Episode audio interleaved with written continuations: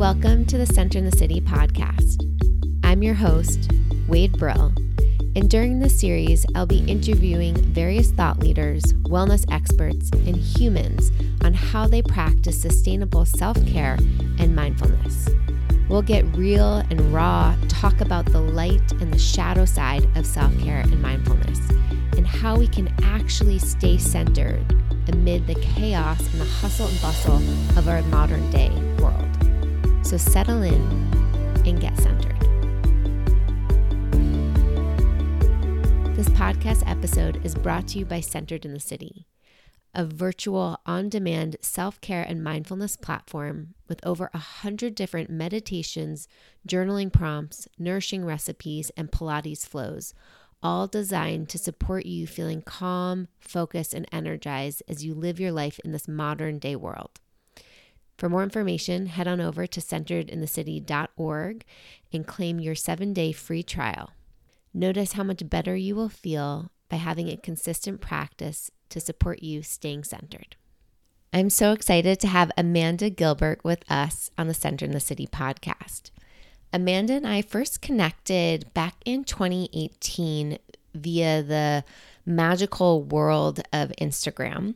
I reached out to Amanda to learn more about her experience as a meditation teacher and came to discover that she did her training at UCLA's Mindfulness Awareness Research Center, which is where I was heading to for my training back in 2019. So it was so fun to connect with her about that experience. And then in February 2020, we had an opportunity to work together in LA on a meditation app so it was also so fun to connect in person. And now I get to connect with her on the podcast and we get to learn more about her current teachings, her current projects, and her new book called Kindness Now. A little bit about Amanda is that she is a meditation teacher, a lecturer of mindfulness at the University of Southern California, a speaker, and now author. She's been meditating for the last 17 years and leads meditations for top companies like NBC, Paramount Pictures, W Hotel, Merrill Lynch, Macy's, and YouTube. As I mentioned, Amanda got her formal meditation training at UCLA's Mindfulness Awareness Center, as well as primordial sound meditation with Deepak Chopra in the Insight meditation tradition. Amanda is a modern leader in the field of teaching secular meditation, mindfulness, and Buddhist meditation. I will share her full bio in the show notes, so make sure to read it and check it out. And of course, explore her new book, Kindness Now. And in this moment, I welcome you to settle in and enjoy listening to our conversation.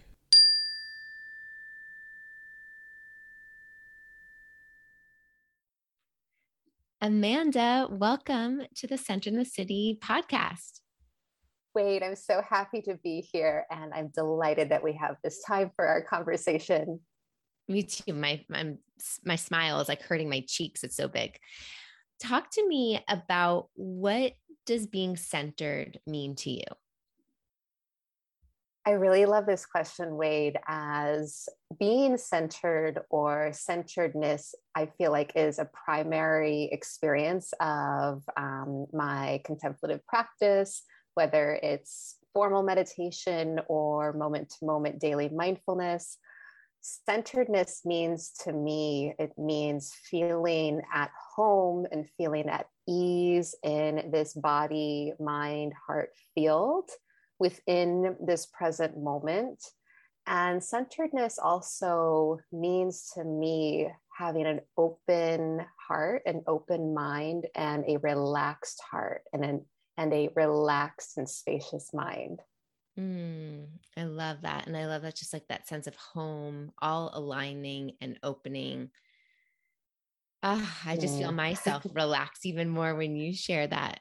Talk to us about what brought you to your own meditation practice and how you got introduced to this whole world of, of mindfulness. Mm it's really a two part story. And what I love about my origin story is that one, um, meditation found me at a very young age, which I feel like is more or less pretty unique, actually. The more students that I teach, the more time I spend in the meditation field.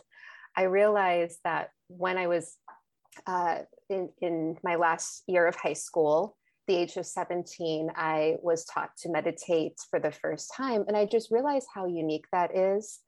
Um, and I'm really grateful that that is part of my story. And from there, meditation actually kept knocking on my doorstep. It kept showing up from that point forward.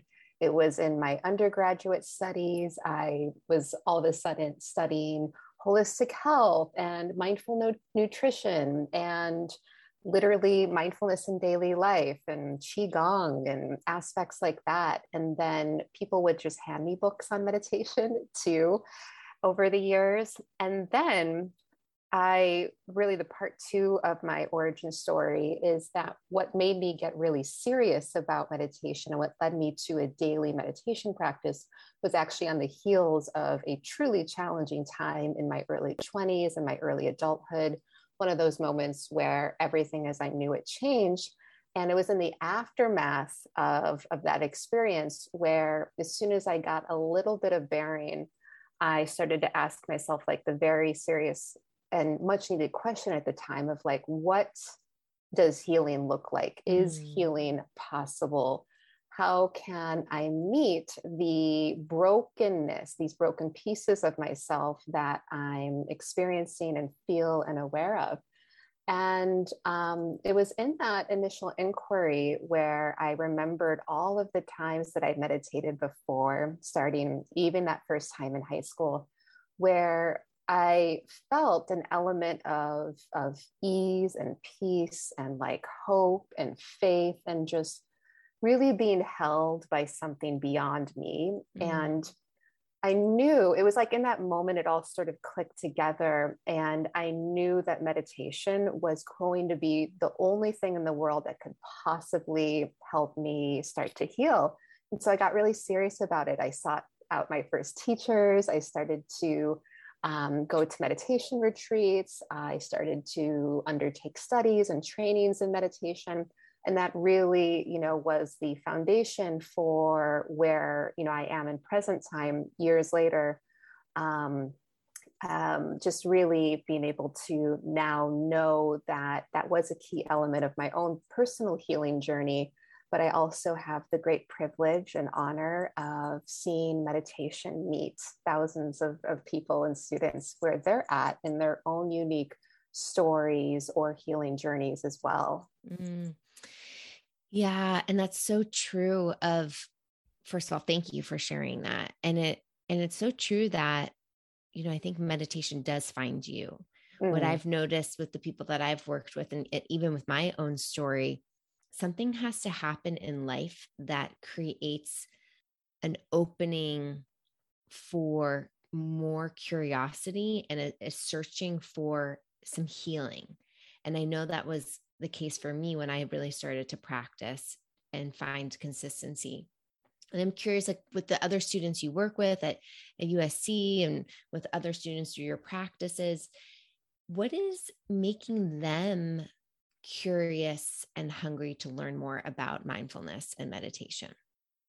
This is such a timely question, Wade, because I've been in the, the meditation and mindfulness field professionally in a variety of different ways for almost like eight to 10 years now, uh, which is really wild to think about. Mm-hmm. And I've mm-hmm. been teaching meditation full time for like maybe in this five to six year mark, maybe more like six now.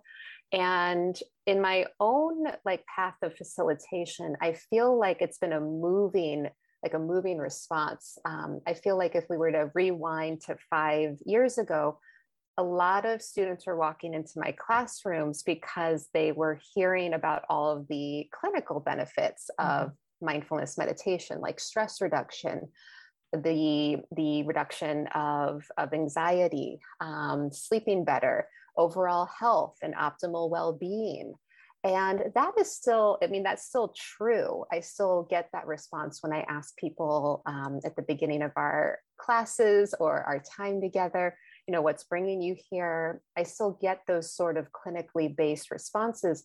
But what's actually coming through more and more these days, I would say, even in the last year, is is that people are coming to meditation because they want to they want to show up in the world as a kinder more compassionate more altruistic benevolent connected person and being and that has been it was it's been so surprising in in the most beautiful way to start to notice those sorts of responses. Um, and i feel like it's also a a call for us as meditation teachers or just for the field of meditation as a whole to start to really meet our students and meet our modern meditators in that way where um, we can start to really incorporate more compassion more kindness, more practices of joy um, and equanimity and forgiveness. So I've been really hearing that response quite a bit lately. People want to get to know themselves better and do the inner work so they can really show up in the most compassionate and open and connected way possible for others and the world at large. Oh, that makes my heart so happy to hear because that feels so much more authentic and it sounds like the heart is speaking versus the head of give me the facts give me give me that med you know uh, medicine of meditation that's going to make me less stressed or help me sleep better which i know is, is still there. It's interesting because when working with corporations pre-pandemic a lot of the conversation around mindfulness was about how to be more productive, right? How to increase focus. And I feel like it has definitely shifted. And I feel like I can be a more authentic teacher and trainer and facilitator in those moments because I talk about the power and the benefit of of the healing from the inside out of how it really helps how it really helps me manage my thoughts helped me manage my emotions and equanimity which i know is a huge practice that you talk about in your book kindness now i would say is like the the foundation of what it feels like to be living in this modern day life. Will you talk to us a little bit more about equanimity and the gift of this practice? Yes i you know i feel like your starting question of like what does centeredness mean to you really points us and all of our beautiful listeners right now to this inquiry around equanimity because um, you know what i love about equanimity is that it is often a, a initial outcome for meditators. So we start to experience centeredness or evenness of mind or more inner balance or more equanimity um, even after I would say anywhere from a few days to a few weeks to a few months of consistent meditation practice. I hear a lot of self reporting around this, you know, like Amanda, I just feel a little bit more at ease in my body. I feel more balanced. I'm not all over the place. I'm not so distracted as much. And so, equanimity, and, and, it was true for me too, equanimity was actually the first palpable outcome and benefit that I started to experience as a consistent meditator. And um, if anything, that feeling of being more gathered, like more congealed, more centered, more equanimous within my own heart, body, mind was probably one of the main elements that kept bringing me back to meditation. Mm day in and day out especially over the beginning years of my of my daily meditation practice. And you know the thing about equanimity too though is that yes it's a natural byproduct and outcome of a consistent practice but it is also something that we can train for. It is also something that we can aspire to. It is something that we can engage with consciously in our mindfulness meditation practice. And you know what another aspect of what i love about equanimity is that it shows up in a lot of our basic mindfulness training or our mindfulness practice the practice of growing our capacity to be aware and present in each present moment one moment to the next but it's also part of the heart practices of mindfulness meditation which um, you know thank you for bringing in in the new book kindness now yeah. of you know equanimity is one of the four weeks of practice in kindness now and kindness now is a book specifically focused on the four heart qualities of mindfulness meditation or the heart branch of practices of mindfulness meditation or the Brahma Viharas of Buddhism. Um, equanimity is the fourth Brahma Vihara or the fourth heart quality that for years, you know, we um, we can look back at, at, the literature of the Brahma Viharas and we can see that hundreds and thousands of people and meditators before us have systematically trained in cultivating equanimity through specific techniques and practices, especially in the realm of the Brahma Viharas. So to me, equanimity is like one of those beautiful qualities that just seems to touch on so many different aspects and arenas of our meditation practice. Um, it's something that I feel like for some, it can be a little um, cerebral or conceptual. I actually am curious if this comes up for you in your classes too, Wade. Um, but sometimes I hear the question of like, I don't get equanimity, I don't understand it. Um, and to that, I, I actually really invite practitioners to start to open up like their sense doors and actually start to relate to equanimity in a more embodied way. And one of my suggestions in kindness now in the book is around equanimity is to is to feel it you know feel it to believe it let equanimity be a practice that you palpably tangibly um, and through the sense doors connect to, then your mind will start to form its own concepts and relationships to, to equanimity. So I'm curious if that comes up for you. I love the emphasis on embodying it and feeling it because it is once you can sense it once i sensed it it became this whole deeper practice that i could bring into my everyday life and one of the things that helps me personally is actually envisioning a mountain.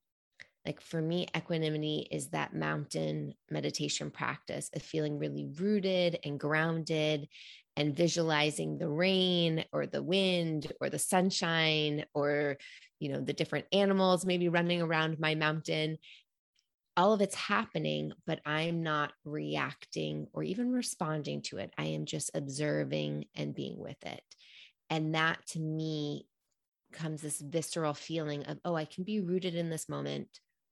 Life is so busy. There's so many winds. There's so much noise. There's so much distraction. There's so many highs. There's so many lows. There's so much goodness. There's so much grief. And yet I can just be here observing it and seeing it and sensing it. And what also helped me with that practice was learning about the eight winds and being able to logically recognize, oh, yeah, I can be in this moment of blame and then be in this moment of praise. Be in these extreme moments with with the winds and notice where I am, how I'm getting so attached to, you know, the winning, the glory, and then how I get so attached to the losing and the sorrow and and how it's so disruptive to get swept by by the wind. And so it's like, oh, come back to this balance moment, come back to this grounded center that I can just observe and I can feel that. And that's so helpful to carry with me in my day to day life.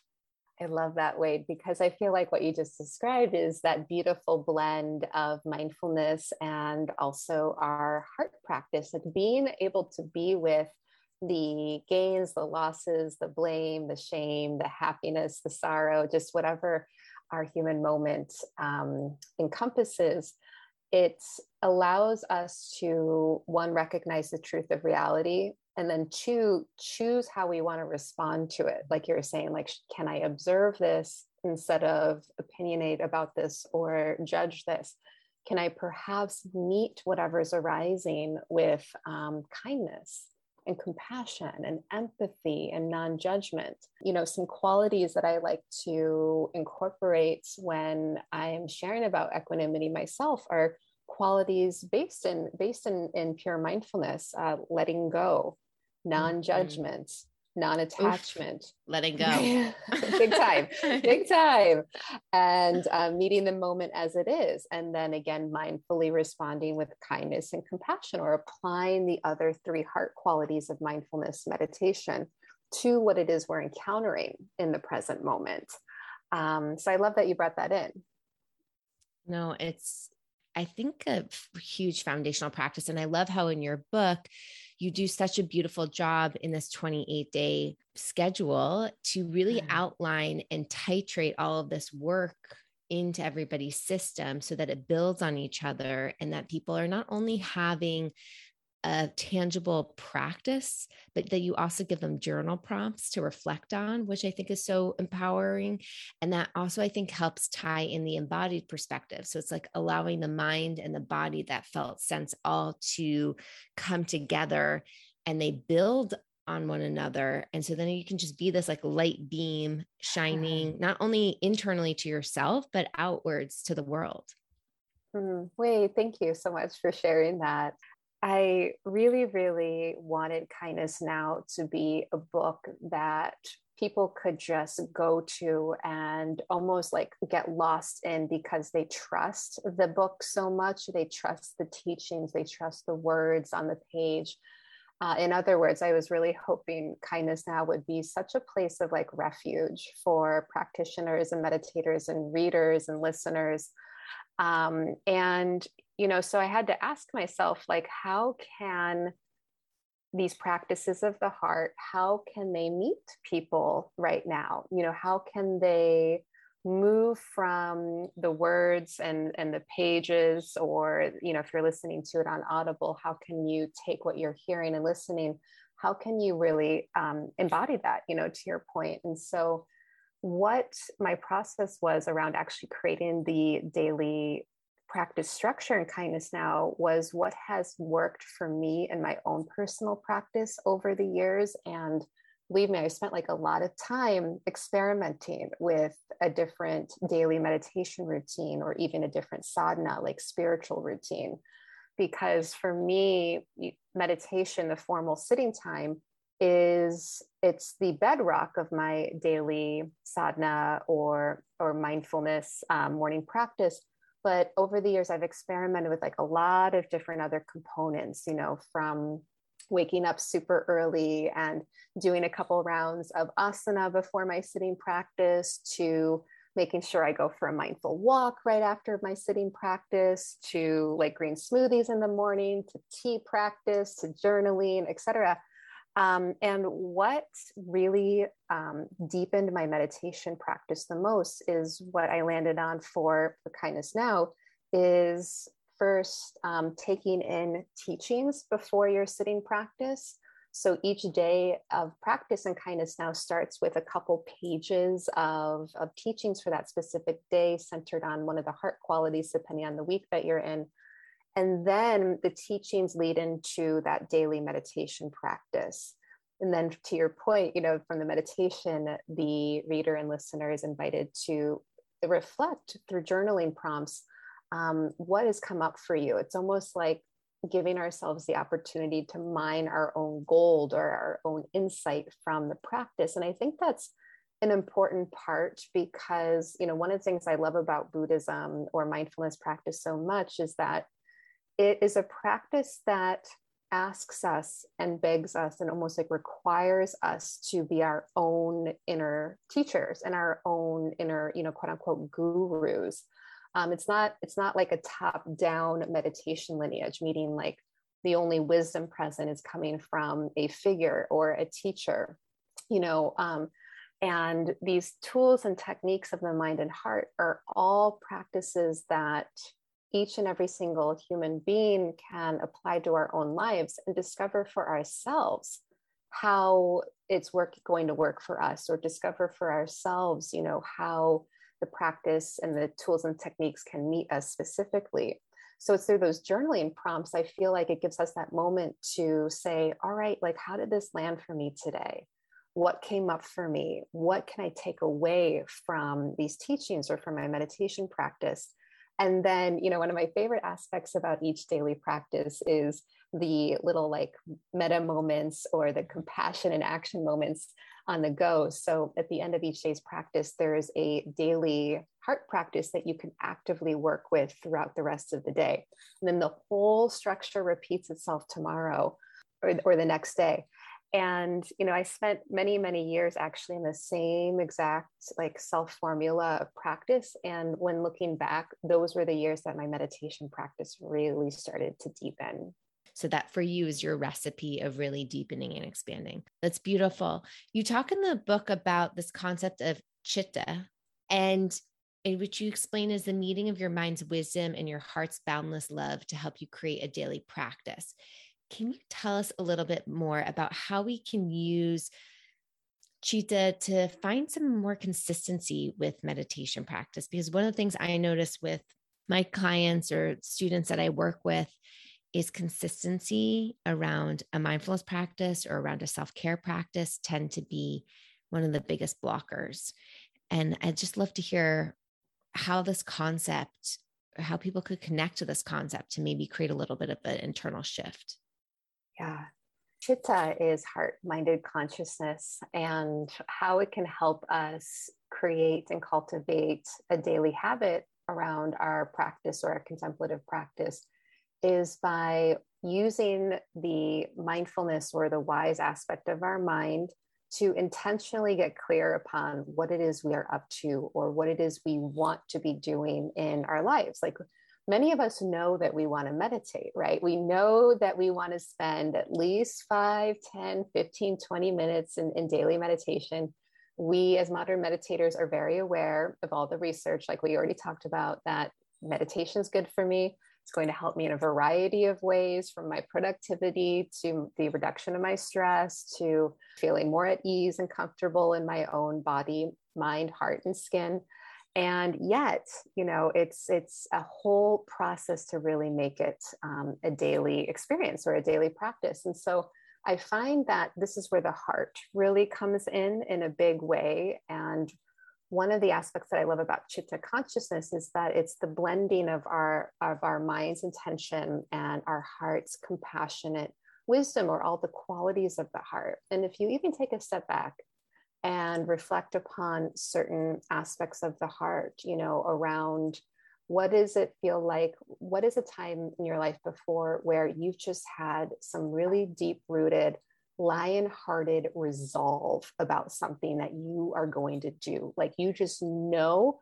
without a doubt in your mind that you are going to be um, showing up for this, showing up for this person, showing up for yourself, um, doing X, Y, Z usually there's you're not really caught up in all the um, thinking aspects of the mind. You're not like weighing things out. You just are in that full body like knowing and heart yes that's the heart's wisdom.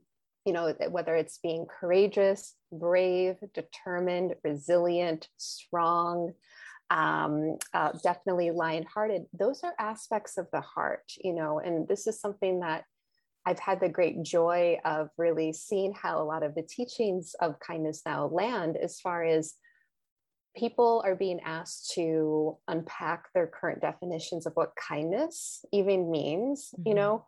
And there was something that was really interesting when I first started to share about the book, even publicly, like, oh, yeah, it's on, it's the book's on, it's called Kindness Now, and it's about loving kindness meditation and compassion and i started to notice that some um, some folks would say like oh kindness reminds me of being like nice or being like you know really kind of like soft and, and passive.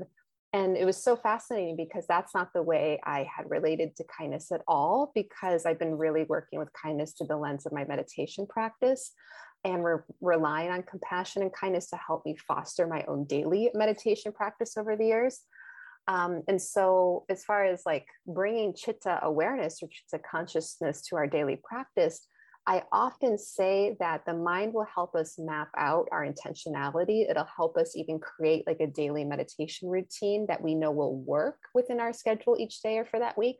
But it's the heart, the heart's call, the heart's determination, the heart's longing for something that we may not even know that we specifically need but it's the heart that will actually be the one usually that will get us over that finish line each day and get our tush on the cush and actually land the body in meditation. It's usually the heart but we need we need both. We need to your point we need that blend of both our our mindfulness and our metta or our mindfulness and our heart practice to really really let chitta help us create daily practice. Mm, I love that. And even there, I could feel that felt sense of your body is craving this or your body is wanting this, and to listen to that heart quality to be the driver versus the mind saying, Oh, should I do this? Should I not? What are the benefits? Or I'm five minutes, I woke up five minutes late, or yeah.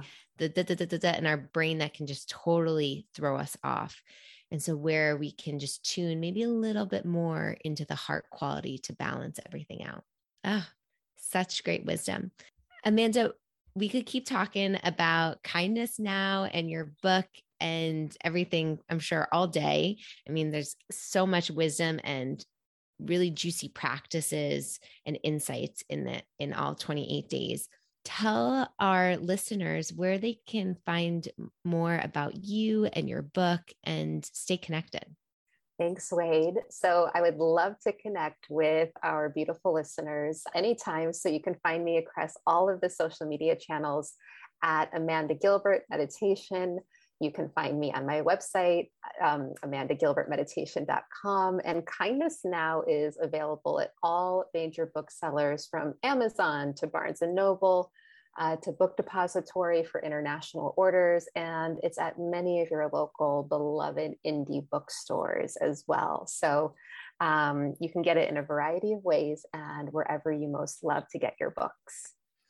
And I just want to say an extra big congratulations on birthing this book because I remember when we connected in February 2020, you were like, I have this book inside of me. It's ready. I'm ready to give birth to it. And I know you weren't mm. super clear yet on what that was going to look like, but just congratulations because it just takes so much intentionality and consistency and dedication to create something like this and give this gift to the world. So thank you.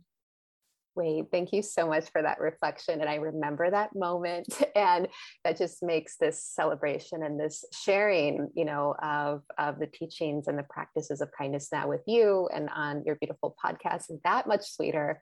Um, it's been so good to connect and it's been delightful to drop in on all these gorgeous conversation topics together.